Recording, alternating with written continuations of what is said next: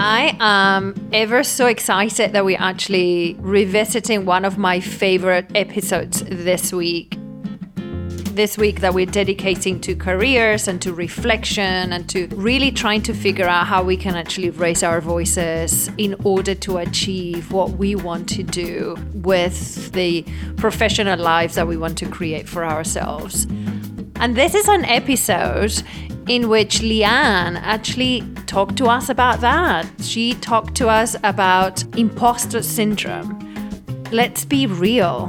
When we get a new job, a lot of us get into our heads and start really doubting that we have the capability and ability to, in fact, do that job. And this episode is gonna really force you to reflect on whether you do that and how to get out of that kind of mess in your head. So I love Leanne because she gives us the language to be able to identify how we feel when we're going through imposter syndrome. So, how we feel when we get into this automatic negative thoughts or ants, as she calls them, and then she asks us to translate those into pets, into positive, empowering thoughts. And what happens is you basically get into action and then you're able to achieve what you want to. It's a very, very powerful episode that is going to challenge you to identify if you are really creating self limiting beliefs that are going to prevent you from achieving and creating those strategies to really own your career as your business. So I definitely, definitely encourage you to listen, to pay attention, to get a pen and paper out so you can take as many notes as you can and then start putting things into action afterwards. Enjoy.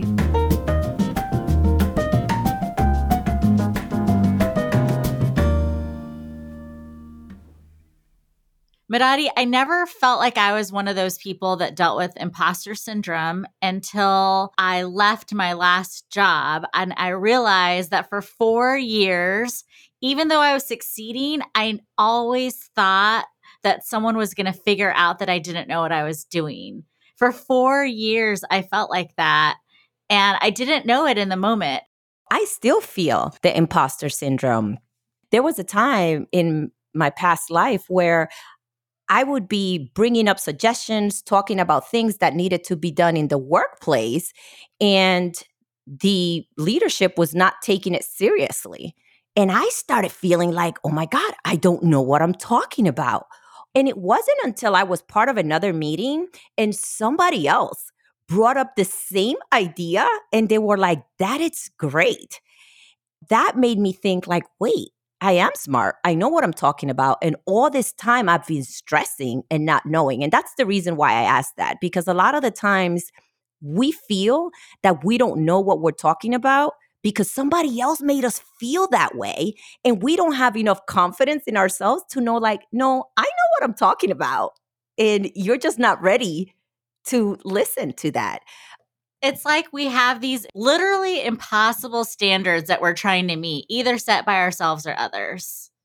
Why do we think that? I, that that's the great part. It's like we work so hard, we have the education, we have the experience, but yet we let either other people, society, or even ourselves make us believe that we don't know. And it's almost embarrassing for me to share because I know I'm confident and I know I have gifts, but it's like those little doubts in my head sometimes have megaphones and they're just so loud. And I don't want anyone to know. I don't want anyone to know that I have those moments. Maybe that is what people need to hear is that people like you and me who are successful, that we continue to have those doubts.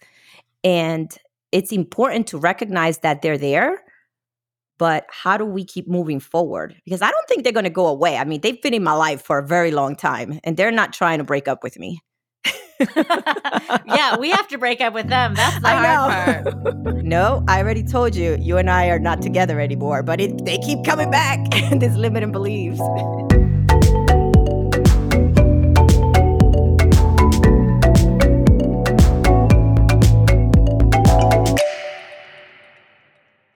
Today's guest, we learned a lot from Leanne Robers.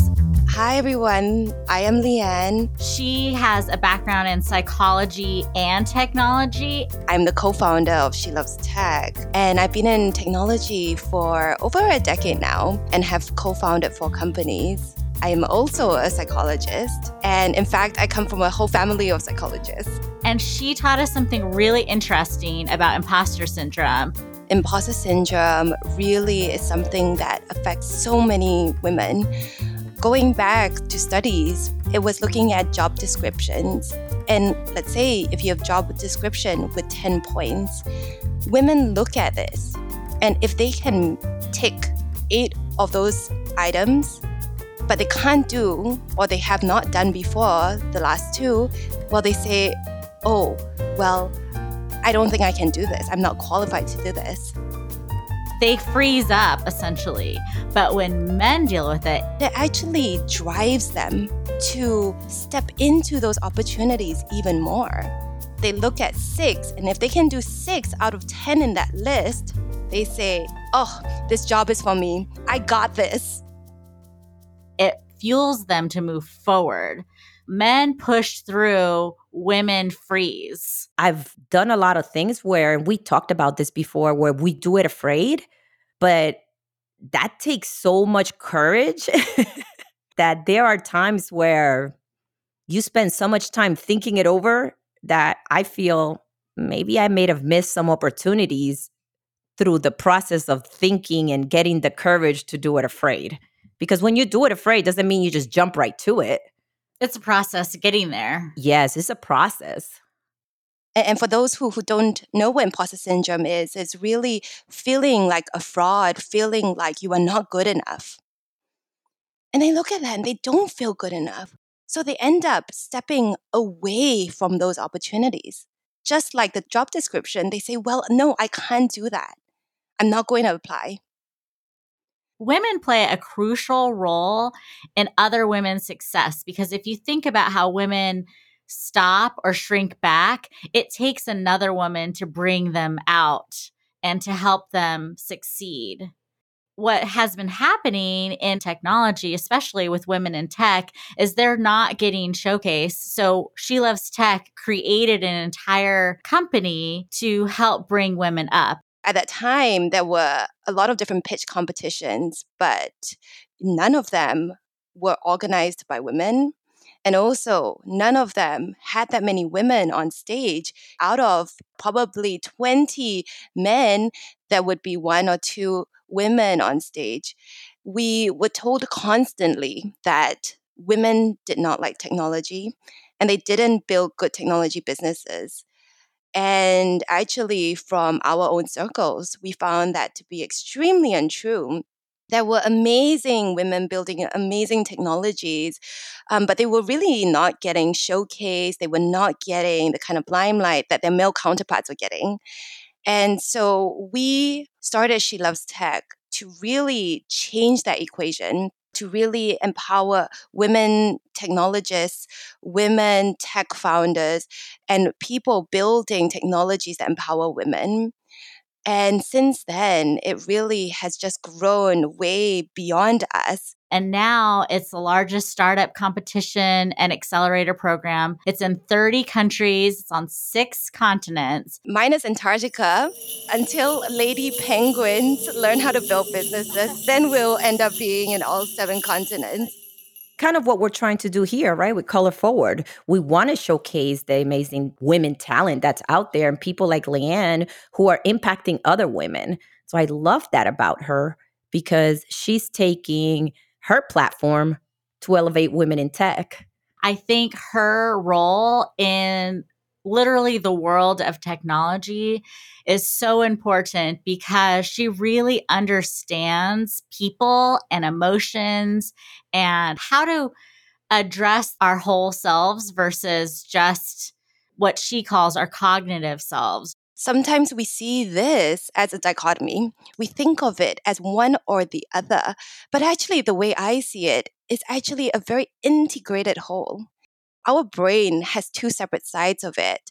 It has the cognitive side, so the prefrontal cortex, and it also has the emotional side, the limbic area.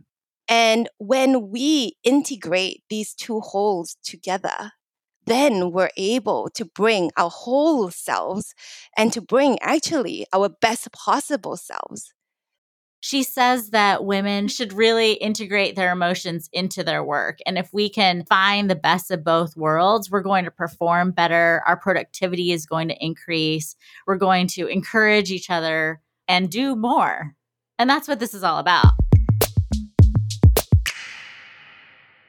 I love the saying that it's not bragging if it's true. Yes. And it's funny how uncomfortable we get when we're listing our achievements because we feel like it's bragging, but it's really just facts. That's the biggest hurdle. I think we got to make sure that we recognize that when you speak from pride, it hurts other people, right? But if you're speaking to your capability, you got to believe in yourself. That's something that I even struggle with. I actually think that it takes practice, acknowledging your achievements out loud. I love that because that's what the world wants us to think. Oh, you're just bragging. No, these are the achievements. Like, how many times do we talk about it, right? How some women don't want to call themselves doctors. That's not bragging. You worked hard for that. Be recognized. you earned that degree. Yes. I believe very much in not letting other people's perception of what women should be or what I should be hold me back it is for me to define. And I'm constantly asking myself, what is that ideal self that I want to grow into?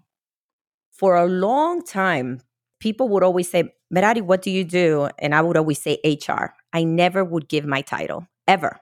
My husband always says, he's like, why don't you tell him what you do? I'm like, no, I don't want to feel like I'm bragging.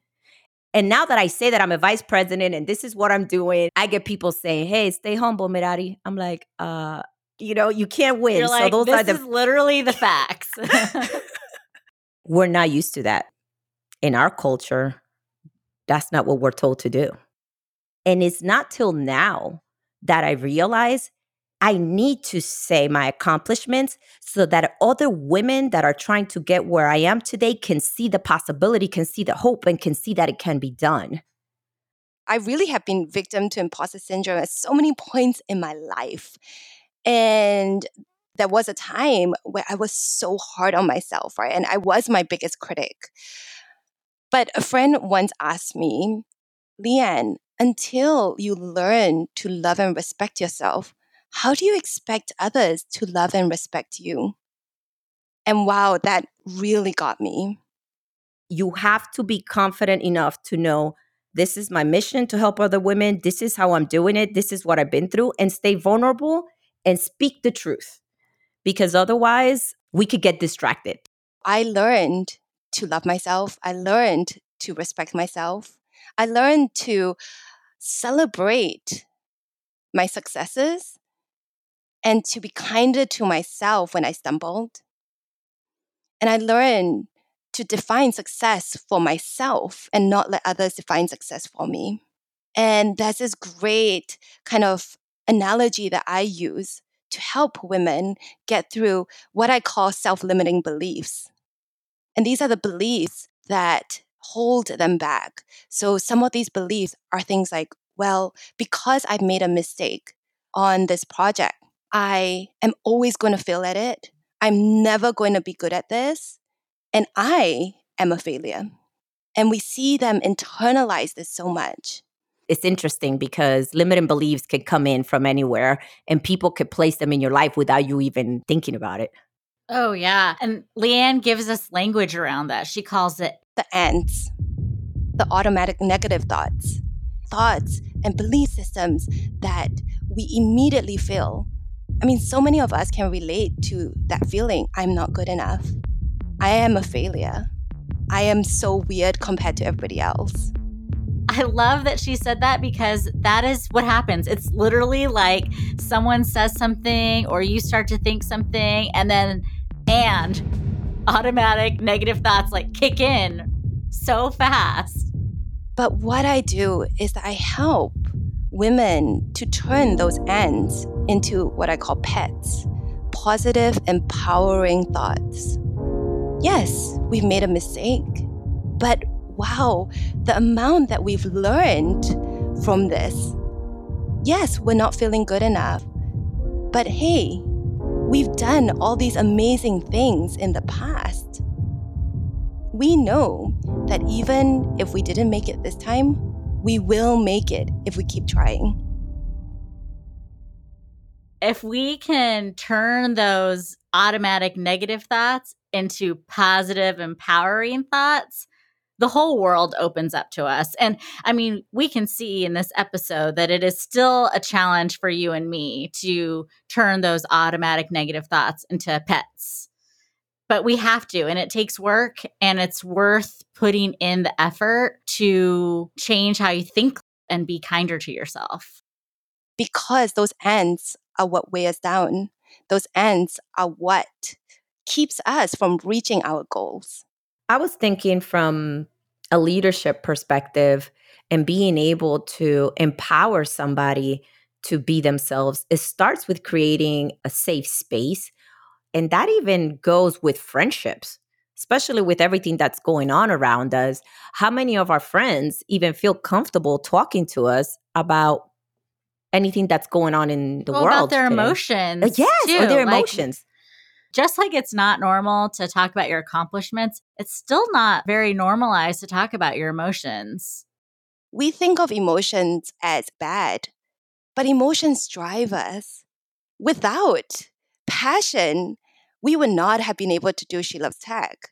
Without bringing that kind of drive, which is based very much in emotions, I would not have been able to succeed or stand here today. I don't know about you, but when those automatic negative thoughts come in, I just like swim in them for a little bit. That's the key. We have to give ourselves grace and know that these things are going to happen and it's okay, but we have to be able to also get out. We can't stay too long swimming in those thoughts. We got to be able to move along. Confidence in our talents, it's critical to making sure that we stop those limiting beliefs from freezing us in fear. it reminds me of the idea of fight or flight. It's almost like there's a fear that can creep in as a result. When we want to just shrink back and stop, how do we then turn them into positive, empowering thoughts, even when we're afraid?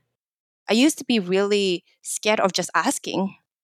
If I saw somebody that I really admired, I didn't feel like I was good enough to go and talk to that person. But what I realized was you know what? Just ask. What is the worst that can happen? The most he or she could say is no. And then actually, I'm just in the same place as I started off. And I think when people stop seeing this as a cognitive or emotion and really see this as an integrated self, then they also start learning as well that this integrated whole is what can help with a lot of regulation. Because sometimes what we see is our emotions tend to take over. Our emotions, you know, hijack us. And then we respond in a way that's not ideal. We respond in a way that we regret after that. we know what that feels like. It's hard to describe, but I'll take a stab at it. Like for me, I start shrinking. I, I stay quiet and I just automatically start having all these thoughts like, whoa, what did I say? Did I not say it right? Did I not communicate correctly? I feel paralyzed. That's what I feel. So maybe your mind like goes in circles, but for me, I just stop. I think we don't have enough of a vocabulary around emotions. Brene Brown did this fantastic study where she asked people to name emotions that they felt or that they could recognize in other people. The mean number of emotions that people could recognize was three. wow, how many other more emotions are out there, right? That we just don't recognize, but yet we don't even know what they are. People are afraid to show that they're sad, that they have anxiety, that they're tired, that maybe they want to cry that day. We're not taught about emotions. We're not taught this very humanistic approach, right? We're taught science, we're taught math, we're taught English, but we don't learn about emotional vocabulary. And because of that, we can't even name our emotions, let alone learn how to integrate them. I was on a call and my son went to school and my daughter started virtual school and it was a rough morning because I had to work and I had to deal with all the craziness that virtual school comes with and it wasn't very easy.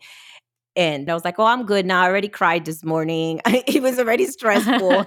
and they were thanking me for being so honest. And I was like, well, I literally did. Yeah, you were modeling the way. You were saying, like, I cried and now I'm here to work.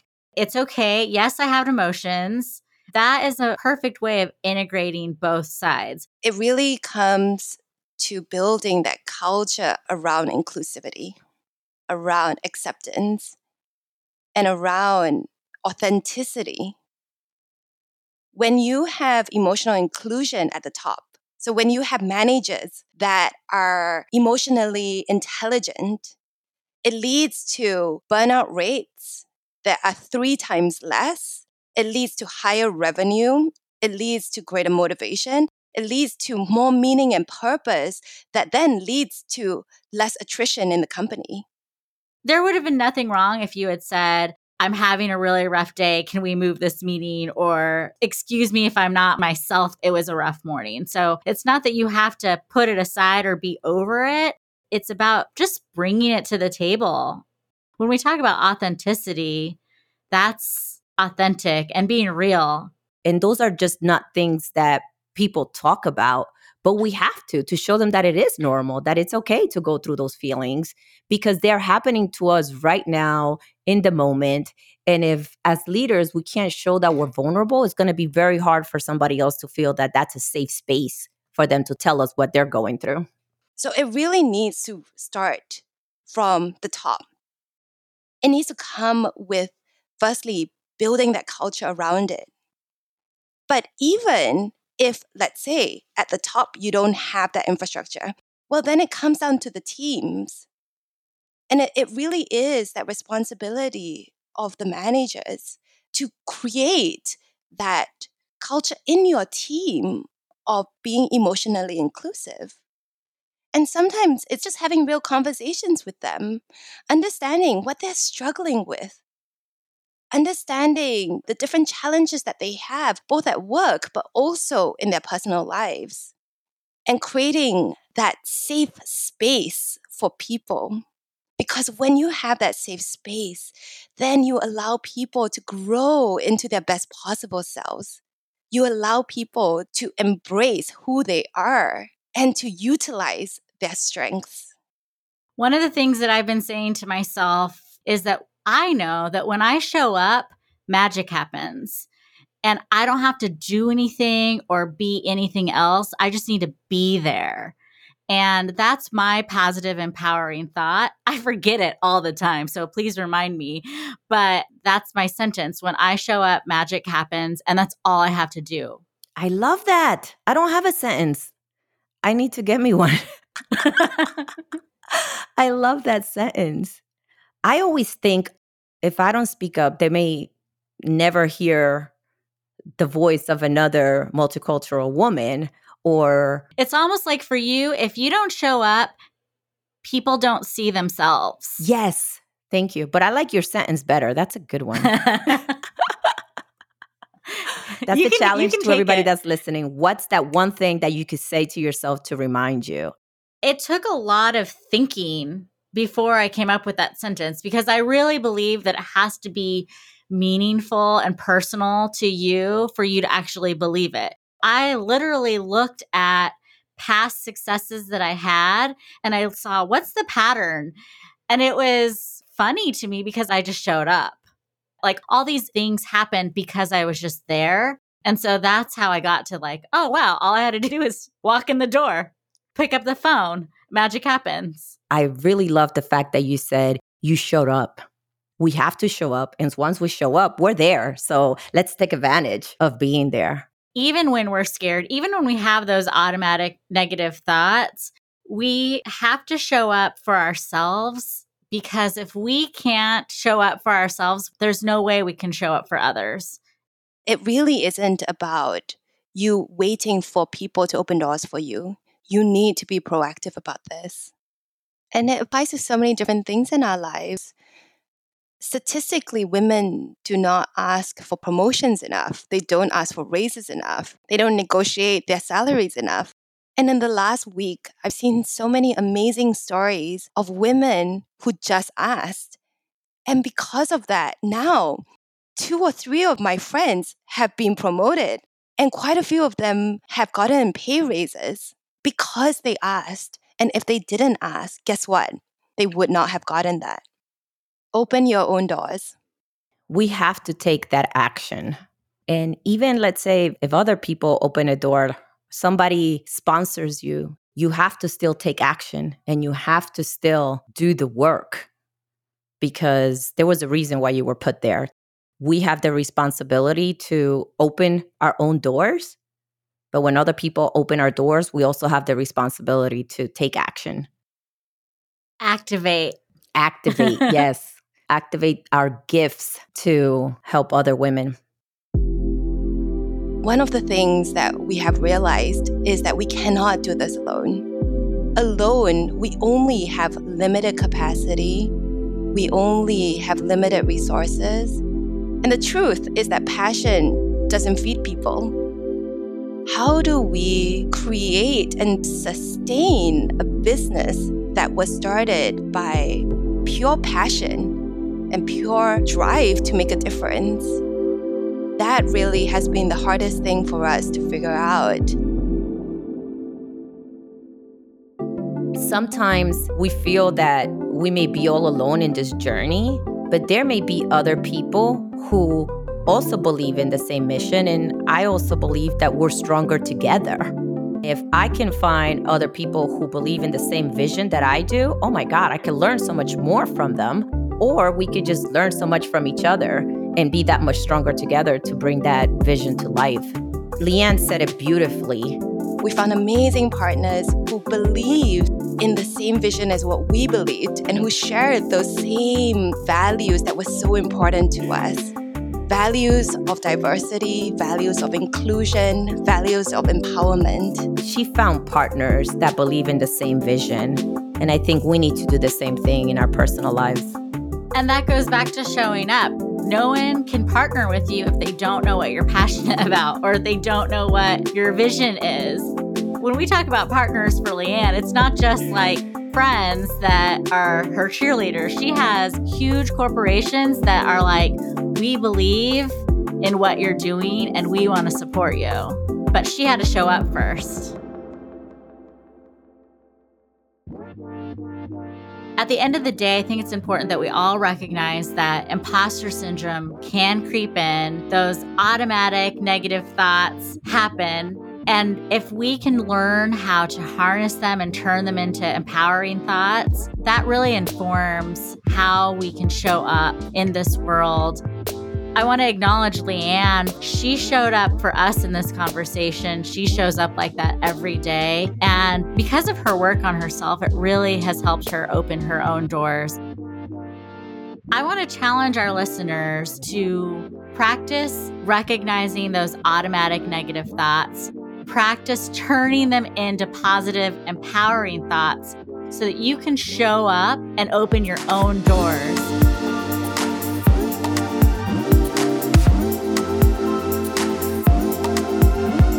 For more inspiring stories, please subscribe on Apple, Spotify, or wherever you listen to podcasts.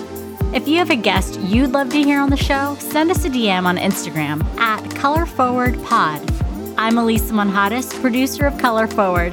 Thanks for joining us, and please leave us a review.